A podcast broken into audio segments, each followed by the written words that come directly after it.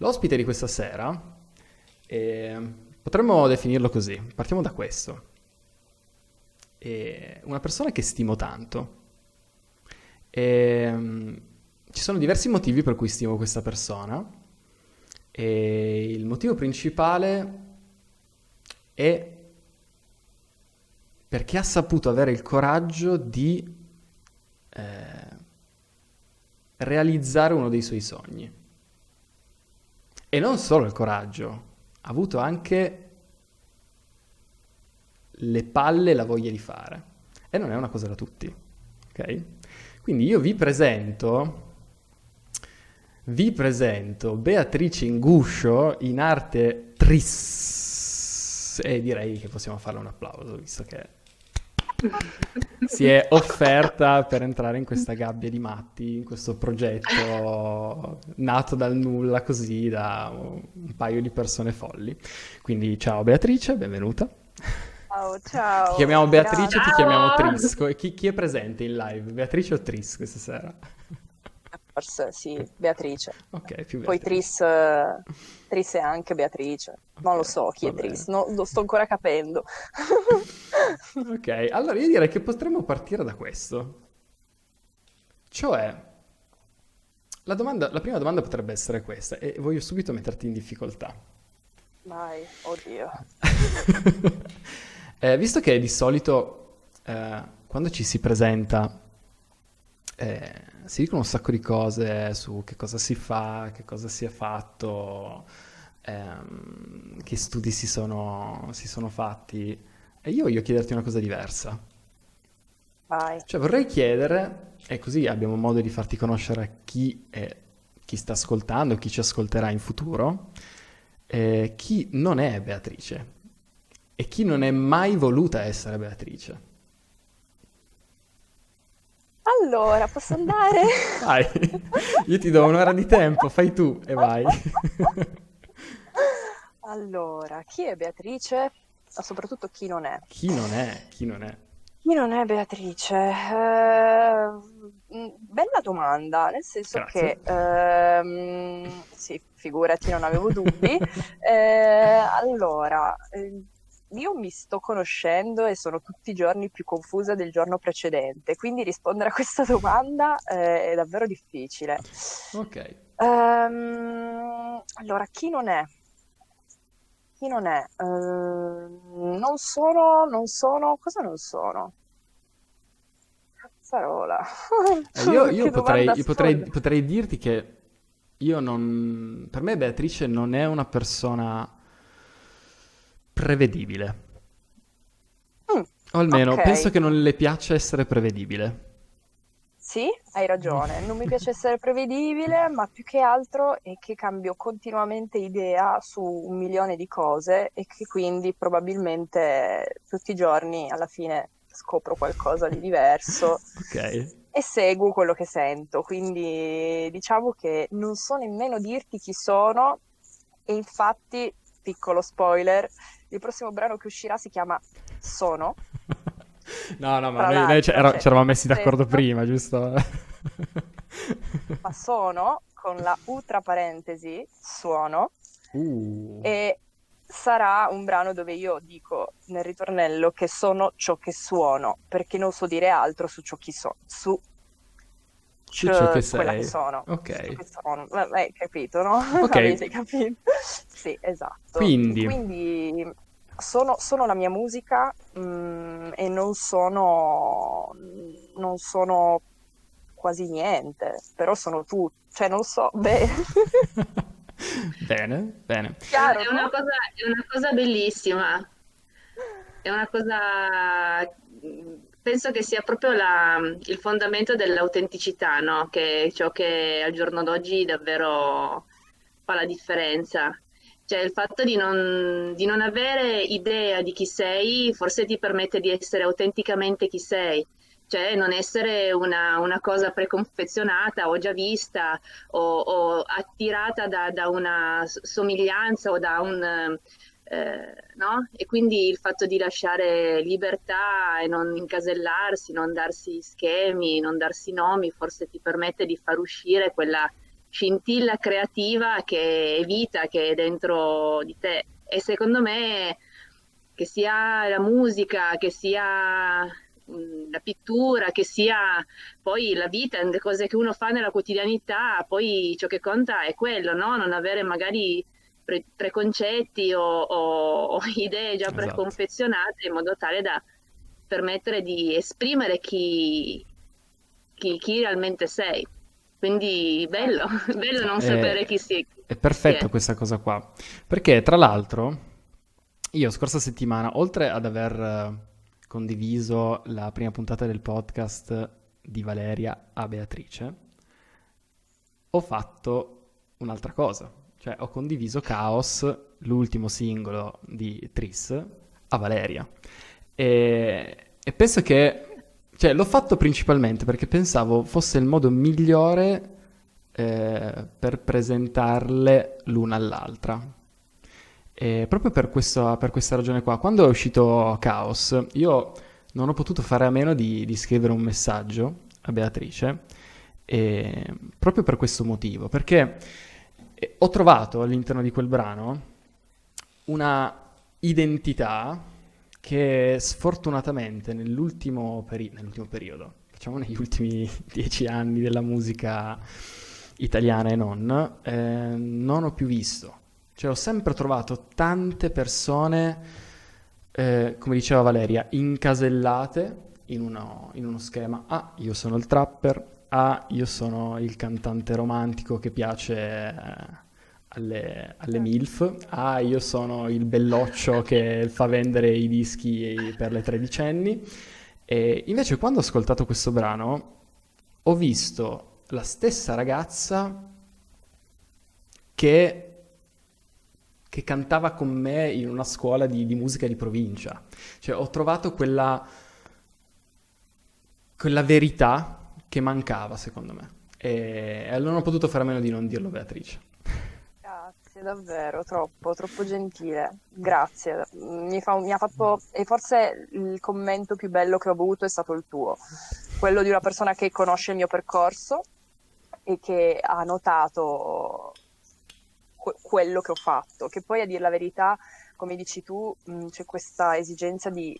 perché più che secondo me l'esigenza personale di doversi etichettare o incasellare è l'esigenza che, che che ti, che ti, mette la società, questa pressione di doverti per forza incasellare sia in un genere musicale, cioè tu cosa fai, tu cosa ascolti? Boh, io ascolto musica, quello che mi piace ascolto, come anche un po' chi, chi ti piace, che qual è il tuo prototipo di ragazzo o ragazza che sia? Ma non lo so, io mi innamoro di una persona per quello che è e poi che sia alto, basso, magro, biondo, scuro, che cosa ne so io, cioè e, e purtroppo la musica, la società ti chiede di incasellarti continuamente, anche solo per un'iscrizione semplicissima in SIAE o quando metto il mio brano su Spotify, mi chiede di mettere un genere e io quando è così vado in crisi perché inizio a chiamare i miei amici, oh sentite ma secondo voi ma, ma che genere è il mio pezzo? Io non so che genere sia io, boh, canto in italiano, so solo questo, cioè, mi piace l'elettronica, aspiro un pochettino magari a quel ramo, però di dire che faccio elettronica, di dire che faccio R&B, di dire che faccio pop, non so, cioè, poi davvero ho un po' di brani nel mio cassetto che sono uno diverso dall'altro, probabilmente magari il prossimo nemmeno ti piacerebbe perché mi dici son, non ti riconosco dalla volta scorsa, io ti direi... Mm, mm, interessante, interessante che ogni volta faccio qualcosa di diverso. Mi piace molto sperimentare e questo okay. anche con la mia personalità. Quindi okay. per ritornare alla domanda di partenza, proprio non ne ho idea, cioè, mi hai fatto una domanda assurda. Eh, però magari potrebbe essere buona, un buono spunto per, per, nuovi pezzi, dai, dai. Prego, prego. e, um, hai, cit- hai tirato fuori l'argomento innamoramento, amore. Sì. Quanto quanto è importante per te l'amore nella, nella, tua arte, nel canto? Quanto, eh, quanto è importante la, il tuo vissuto emotivo e, e se la maggior parte delle volte scrivi per tirar fuori qualcosa che è dentro oppure sogni qualcosa che non hai mai provato? E io ti faccio questa domanda perché nella, nella puntata scorsa abbiamo citato uh, Billie Eilish e, e, con Valeria parlavamo di questa roba qua che um, Billie Eilish dice, dice, spesso che per la maggior parte delle volte quando scrive dei pezzi uh, gran parte delle situazioni che, che descrive, che, dipi- che dipinge, eh, sono situazioni in cui lei non è mai stata, che però immagina, che sogna, eh, che prova ad immaginare di... prova a immaginare come potrebbero essere. Ok? Mm-hmm, certo. Allora, eh, l'amore per me è forse la cosa più importante di tutte, anche cioè, per vivere, insomma, eh, quindi quel, qualsiasi tipo di amore, anche l'amore per la musica, tutto è amore, a parer mio. Io quando scrivo un brano, a dire la verità, non, non, anal- non mi chiedo prima che cosa voglio fare, lo faccio e poi mi rendo conto di cosa è successo. Ok. Quindi eh, posso dirti che ad oggi quello che ho fatto è stato eh, elaborare delle cose che mi sono successe a lungo e poi a quel punto, una volta elaborate, successe, mm, immagazzinate, eccetera, a quel punto lì è uscito, ho partorito il figlio. Prima di quel momento lì non so assolutamente definire nulla e infatti molti pezzi che cominciano in periodi un po' così cominciano e non finiscono e ho tantissimi mm. pezzi cominciati, frasi scritte che poi alla fine non hanno una conclusione perché non mi sono più ritrovata a, a, a elaborare anche solo mentalmente quel tipo di situazione e sentirmi in, in quel momento a volte non riesco a riprendere dei sentimenti che mi sono che, che ho okay. che ho, ho, sentito, non riesco a riprenderli e quindi molti pezzi sono lasciati così. Eh, a volte mi chiedo se li ha scritti qualcun altro, perché a volte riprendo dei testi e dico, ma eh, quel giorno lì dov'ero? L'ho scritto io. Infatti sulle note ho un milione di cose buttate lì così, eh, i pezzi che davvero riesco a portare a termine sono quelli che ho già immagazzinato, elaborato li ho fatti proprio miei e que- quindi quello è poi il momento di uscire. Non mi capita praticamente mai di scrivere di cose che sogno, anche se è molto interessante quello mm. che mi mm. chiedi perché sarebbe un bel esperimento da fare effettivamente, quindi grazie di nuovo. ah, ma quindi, quindi, tu fai parte della, della congrega di... Eh, utilizzatori delle note dell'iPhone giorno e notte per prendere appunti per i testi. Okay. Sì, note continuamente, ma scrivo delle cose che vabbè, e poi anche i memo vocali, perché soprattutto quando sono in macchina, uh. che magari mi viene su la melodia giusta, me la devo assolutamente appuntare quando sei in quelle situazioni, per fortuna che esistono le note vocali, perché mi salvano la vita. Ah, mi è venuta in mente la, la scena del... La, famosissima, la scena del del pullman di 8 Mile, dove c'è Eminem che è sul pullman che ascolta la musica, si, si segna le note sul taccuino. E così ho avuto questo flash qua. Quindi, per quello che mi dici tu, quindi non vale la, eh, la cosa del... Ah, ok. Eh, un artista quando si sente felice eh, diventa improduttivo, non riesce più a scrivere.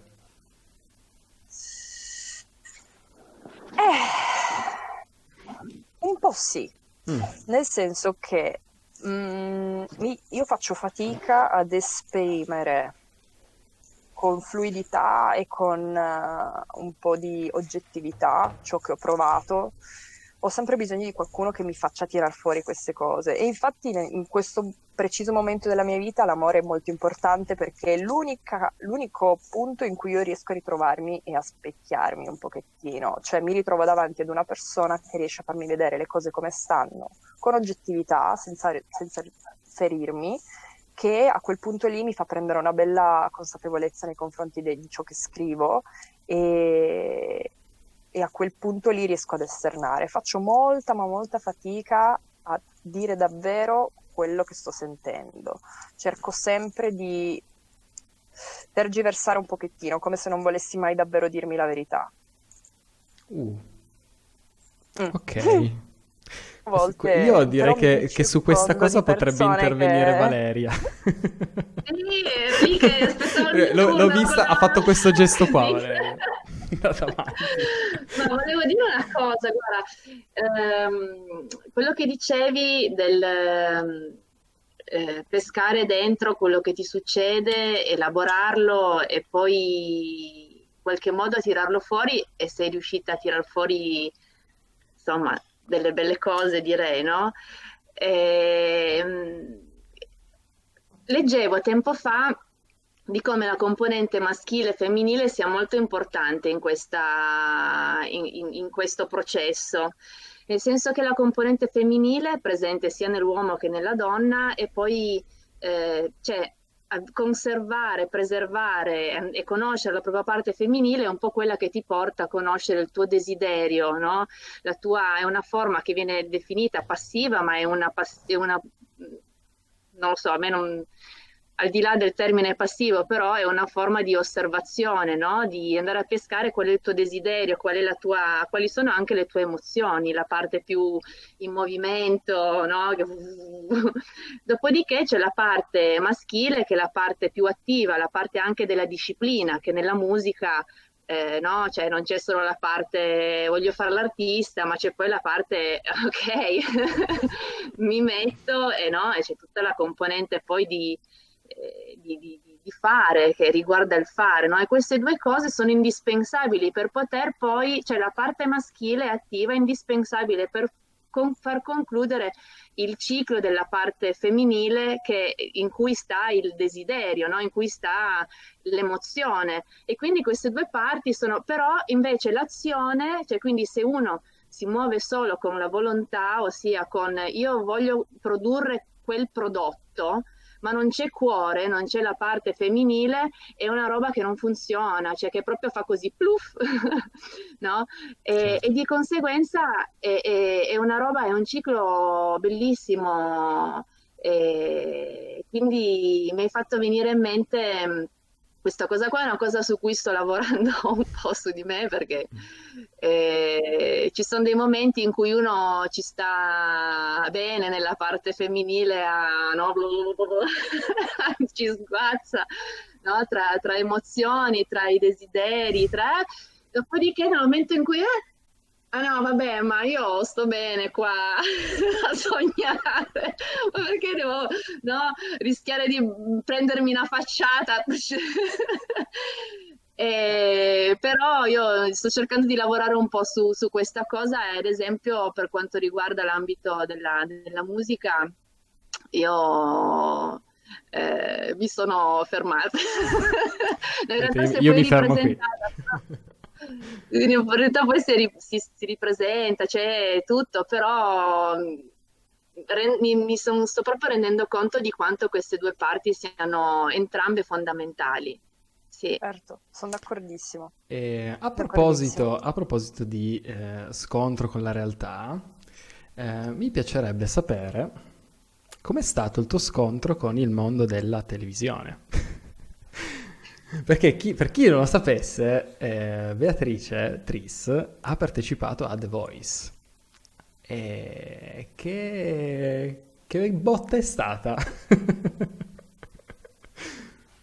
è stata un, una botta abbastanza forte, soprattutto nei confronti della gestione della mia personalità. Ok. Perché quando sei davanti alla TV e guardi quelli che esibiscono e dici ma sto stupido che va a cantare, ma cosa fa? Ma che non è capace, ma dai, ma già che vai sei pronto, no? A tutto quello che ti può succedere. Sì, sì, lo, lo facessi io sarei meglio, no? esatto, e poi sono andata e, e, e, e mi dovevo cambiare il pannolino ogni due minuti. Allora, com'è stato lo scontro? È stata una bella prova per, per, il mio percorso, perché comunque negli anni ho avuto la possibilità, per fortuna, grazie comunque al percorso che hai fatto anche tu con, con la scuola, di esibirci con una bella frequenza comunque. Quindi l'approccio con il palco, con la gente, anche abbastanza vicina, che ti guarda negli occhi, tu li vedi, loro vedono te, diventa proprio un dialogo a tu per tu. Um, questo per fortuna ho avuto abbastanza modo di lavorarlo negli anni. Chiaro che quando arrivi in tv davanti a tutte quelle persone lì, eh, va tutto un po' a farsi, a, un po' a farsi botte, nel senso, se, se, posso dire qualche parolaccia. Ah sì sì, puoi dire tutto quello mm. che vuoi. Fantastico, sì, va un po' tutto quel paese, nel senso che chiaramente, a parte il fatto che l'ambiente non è un ambiente sereno, per cui non ti mette nelle condizioni di essere rilassato. Eh, la giornata, la prima volta che sono salita su quel palco, eh, sono stata una giornata intera chiusa in un camerino aspettando che fosse il mio turno e tu non sai mai quando, quando tocca a te, cioè potrebbe essere da un momento all'altro, quindi passi davvero le tue ore a pensare, sono agitata, sono agitata, sono agitata. poi ok, mi è sceso, ok, basta, fatemi salire sul palco. poi ah, tocca a me, tocca a me, tocca a me. E poi così. Quindi praticamente hai degli sbalzi di umore, dovevo andare ogni tot, dovevo usare la scusa dell'andare in bagno, andavo in bagno, iniziavo a saltellare, a, fa- a urlare, a dire per scaricare l'energia. E poi andavo, mi mettevo le cuffie e tra l'altro per ricollegare il tutto, perché cavolo, niente accade per caso, ehm, mi mettevo in cuffia Billy Uh. A me calma ed è, ed è, la mia medicina. Purtroppo mi sono anche fatta il tatuaggio, non so se si vede. No, grande, grande. Pirla a Barcellona perché i biglietti per Milano erano finiti e quindi vabbè lì ho fatto questo tatuaggio qua. Comunque era nel periodo quasi subito dopo, per cui ero super in fissa con lei e tra l'altro portavo un suo brano alla blind, quindi ho voluto immergermi in quella cosa, mi sono ascoltata il suo concerto, mi sono guardata le sue live e non avevo altro che voglia di salire sul palco. Poi, per fortuna, la respirazione, che è la base con cui entri a scuola di canto e ti insegnano prima a respirare, poi magari se vuoi cantiamo, e quello purtroppo alla fine, al, alla fine di tutto ritorna sempre ad essere il punto focale di tutto, cioè se non c'è respirazione tu non ci sei, è per forza così, quindi prima di salire sul palco grossi respiri, grossi libera la testa, va tutto bene, stai bene, sei qui, ma poi non sentirsi giudicati è un altro bello ostacolo da, da passare, nel senso che purtroppo lì sei lì per essere giudicato, quindi ovviamente eh, eh, sei lì così per quello, quindi pensare non, ah, non mi devo sentire giudicata, insomma è anche difficile però ci puoi provare ci, e ci puoi, ci puoi, riuscire. Il fatto che loro fossero girati di schiera ha fatto la, la, sua bella parte, ha giocato a mio favore perché comunque non essere osservata eh, appena attacchi a cantare è già una bella cosa. In più, per fortuna, i palchi di The Voice non sono così pieni di gente, sono molto piccolini, lo studio non è così grande come sembra, per cui non c'era tutta questa gente. In più c'erano i miei genitori di lato che mi, comunque sentivo il loro supporto, li vedevo in faccia mentre io mi esibivo, quindi avevo comunque una sorta di appiglio, mettiamola così, e poi quando sei lì parte la base, tu non sai più dove sei, cosa stai facendo, stai soltanto cantando, stai andando, sei lì, sei lì. Eh, si, si, è visto particolarmente questo, eh, perché dall'esibizione al, nel momento in cui fai partire la prima nota c'è proprio una trasmutazione, una metamorfosi completa. E, tra l'altro, per chi non l'avesse vista, andate a recuperarvi su YouTube, la, la trovano, vero, l'esibizione? Assolutamente, si trova tutto ovunque. Sì, assolutamente. Perfetto. Anche la mia bella figura di merda con Morgan. Si trova tutto proprio. Eh, eh, dimmi, un po', dimmi un po', lui, lui che persona è? E, e, e, ci fa o ci è? Lui ci è. Ok. Lui ci è. Lo, lo sospettavo, lo sospettavo. E tra l'altro eh, io poi mi, durante la competizione io ero nel team Elettra e, e ok, però poi al di fuori di The Voice ho avuto modo di passare del tempo con Morgan, non per grazie a me, nel senso però eh, il mio fidanzato eh, è rimasto in buonissimi rapporti con lui, io poi mi sono fidanzata con un ragazzo che ha fatto anche lui The Voice lì, sì, tra l'altro... Ci, arriveremo, ci arriveremo. Comunque lui si è rivisto con Morgan perché loro sono rimasti strauniti, quindi ho avuto modo di passare del tempo con lui e devo dire che, beh, allora, lui eh, purtroppo ad oggi accusa tantissimo tutto l'utilizzo e, e, e strautilizzo di tutte le droghe che, che continua a farsi chiaramente, quindi non, ci, non c'è più, però devo dire che è geniale, cioè è geniale, nonostante alla blind l'abbia odiato profondamente per avermi messa così in difficoltà, perché poi tu sei lì e dici cosa devo dire? Cosa devo dire? Io poi sono una che davvero a volte si chiede eh, cosa devo rispondere adesso, io non so cosa penso. Ah, e intanto molto, passano molto i secondi.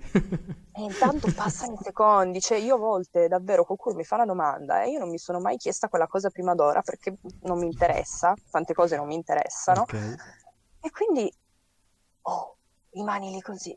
E poi scendi e dici, ma, ma che cazzo voleva quello lì? Scusa, eh. Cioè, Sai cos'è? Cosa è, che, è, che, ti manca quella modalità da Miss Italia, no? Con le rispostine già fatte. Ah, oppure, oppure que- que- esatto, o la modalità calciatore. No, è stata una bella partita, abbiamo giocato bene, quelle cose così, no? Alla fine, alla fine l'abbiamo portata a casa. Ah, sì, la palla rotonda. Valeria, volevi dire qualcosa? Sì, volevo agganciarmi a quello che dicevi sul giudizio, che è un eh. altro super argomento, un argomento wow. Nel senso sì. che mm, io mi sono resa conto che nel, nel, quello, quello, che è la, il mio percorso personale, ma penso che magari è successo anche ad altre persone, ehm, il giudizio, la paura del giudizio, ma poi il più grande peggior giudice poi è dentro di noi, no? eh, è, è, un sacco limitante, eh, è proprio castrante. E, e, proprio accorgersi di questa roba è un grande aiuto per esprimere poi chi, chi sei senza aver bisogno di, di certo. etichette, no? ehm, e non, non, è semplice uscire da, da questa cosa qua del, del giudizio, però eh, si forse richiede anche, non so, tu come ci sei uscita? Ma io non, non, ne sono ancora uscita, nel senso che io davvero sono il peggior giudice di me stessa e purtroppo mi autocastigo continuamente e questa cosa purtroppo è un lavoro in corso, però devo dire che in quel momento lì, chiaramente tu vai lì per farti giudicare in un modo o nell'altro, vuoi o non vuoi, ma comunque eh, stai aspettando che qualcuno ti dica che sei abbastanza. E questo purtroppo si sente, cioè è inevitabile, tu sei lì, aspetti che qualcuno si giri e poi vuoi o non vuoi, ma se nessuno si fosse girato non lo so, eh. Io dico meno male che si sono girati, meno male che è andata così, perché, perché, comunque quando sei lì ce la metti tutta, ci sono anni di lavoro, ci sono sacrifici, ci sono ostacoli con se stessi che nessuno può sapere, giustamente, e che magari in un secondo ti cade tutto addosso, come anche ti, ti arriva not- il feedback che non ti aspettavi, la cosa più bella del mondo. Può succedere davvero di tutto ed è, ed è una cosa super coraggiosa e, e me, lo, me, lo, riconosco, mi do questo merito, ma allo stesso tempo credo che non sia necessario dover passare dal, dal doversi misurare con gli altri per dirsi sono abbastanza per farlo, mm. cioè non è uno step volte, necessario. Sì, a volte si, si, aspetta il riconoscimento esterno per poter riconoscersi, no? Quindi se io vengo vista, allora esisto, allora sono no? Forse uno ha bisogno di, di sentirsi questa, questa, roba qui e invece forse il fatto di vedersi per, per primi eh, permette anche di essere più, più potenti e, e in quello che, che si fa, no? Invece se Ovviamente se uno si, si aspetta di essere riconosciuto da, dall'esterno, da altre persone che hanno magari semplicemente un altro vissuto, altri punti di vista, un'altra esperienza, altri gusti, eh, forse perdi poi di vista eh, te stesso, no? Cioè quello che, anche se per carità è sicuramente uno, un'ottima... Eh, è un'ottima esperienza, infatti guarda, tanta ammirazione per questo coraggio che, che, hai avuto, perché veramente io... È solo l'inizio, eh, è solo l'inizio. Eh. Pro- eh, pross- sì. Prossimo step è l'arena di Verona, eh, comunque. Eh...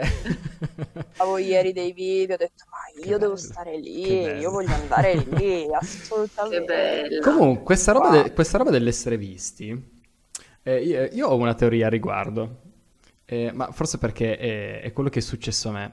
Eh, facendo una, una, disamina sui miei problemi mentali, sulle mie turbe giovanili, eh, molto probabilmente penso che sia quello il motivo per cui nascono i cantanti. Ovvio, un ego, un ego che sta qui. Ma ecco, qual è il tuo primissimo ricordo legato al canto, al voler cantare.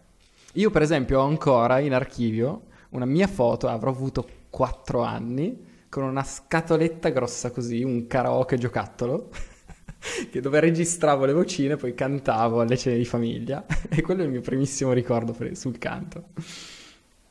Bello. Ma io... Ho... I primi ricordi che ho di me che canto sono in io che canto in macchina con la mia famiglia, mia sorella, uh, i canti durante i viaggi, mettiamola così. Sono sempre eh, stata eh, bravina. non però... dire, cantavi le, eh, le, Spice Girls o cantavi... Io, io, per esempio cantavo Yakua. no, io allora cantavo... Aspetta. Allora, le prime cose um, Mary J. Blige, uh. si dice così? Sì, si sì. Dice così? sì. Okay. Ho, ho, temuto per un attimo dicessi Britney Spears, stavo per chiudere tutto. Eh. Stata lei, eh. è, stata un, è, stata, è, stata parte della mia vita e purtroppo devo dirlo, sì, ero giovane. Eh, io non, vergogno, non mi vergogno nell'ammettere che è stata anche un po' parte della mia, ma vabbè. vedi, vedi. Allora, no, i primi ricordi di me cantante sono... Ah, questo è fichissimo. Allora, era ai tempi di School Musical. Ok. Eh, mi, mi, chiudevo nel, nella cantina di casa con i vecchi. Aspetta, eh, ti, fermo un attimo perché, ti fermo un attimo perché Valeria è di un'altra generazione e non sa che cos'è High School Musical. High School, sì, certo, lo fanno tutti. Non sai cos'è sì. School Music? Ah. Sì, ah. ovvio. No, vabbè, conosco, ma non ci sono, non, non ho vissuto intensamente quel, quel periodo. Eh, diciamo che High School, Musical, High School Musical è stato il nostro Dirty Dancing, praticamente. Ah, ok, ok. C'è anche Dirty Dancing, tra l'altro, tra l'altro, tra l'altro ho un, ho un, cavetto in macchina che non funziona per ascoltare la musica e ho tutti i dischi di una volta, quindi in macchina ho Dirty Dancing con tutti quei pezzi latini, ma fatti da Dio che dico wow, ho i vecchi dischi di Rihanna, di quando faceva Pond Replay ed era pazzesca. Comunque tutta la musica più o meno di, del 2000, quel, quelle cose che secondo me spaccavano davvero e non come siamo arrivati ad oggi, che vabbè, veramente, eh, ok. Comunque, i miei primi ricordi del, di me che canto sono in, in, io che mi chiudevo con il mio MP3, quello tondo, in cantina con uh, il disco, quindi che, che, c'erano ancora tutti i testi scritti nei, quando compravi il CD, chiaramente. Mi mettevo lì, leggevo, imparavo i testi a memoria, le sapevo tutte e ancora oggi quando metto non, non sbaglio una parola, non ne sbaglio una. Lì ho iniziato con High School Musical e Camp Rock. Bello. E poi, vabbè, sono andata avanti, avevo comprato anche il disco di Hilary Duff, che poi si è messa a fare altro perché non era proprio il suo, però... Eh... Ecco, eh, diciamo visto che, che ormai sono... siamo, in, siamo, in, tema di distruggere completamente la mia virilità, eh, devo confessarti di essere andato a Torino a sentire ai tempi i Jonas Brothers. Eh beh, dai, certo, sì, e, sì. E ho pianto dall'inizio alla fine. Ma eh... sono d'accordo. Perfetto. Sono d'accordo, capisco. E prima hai detto una cosa...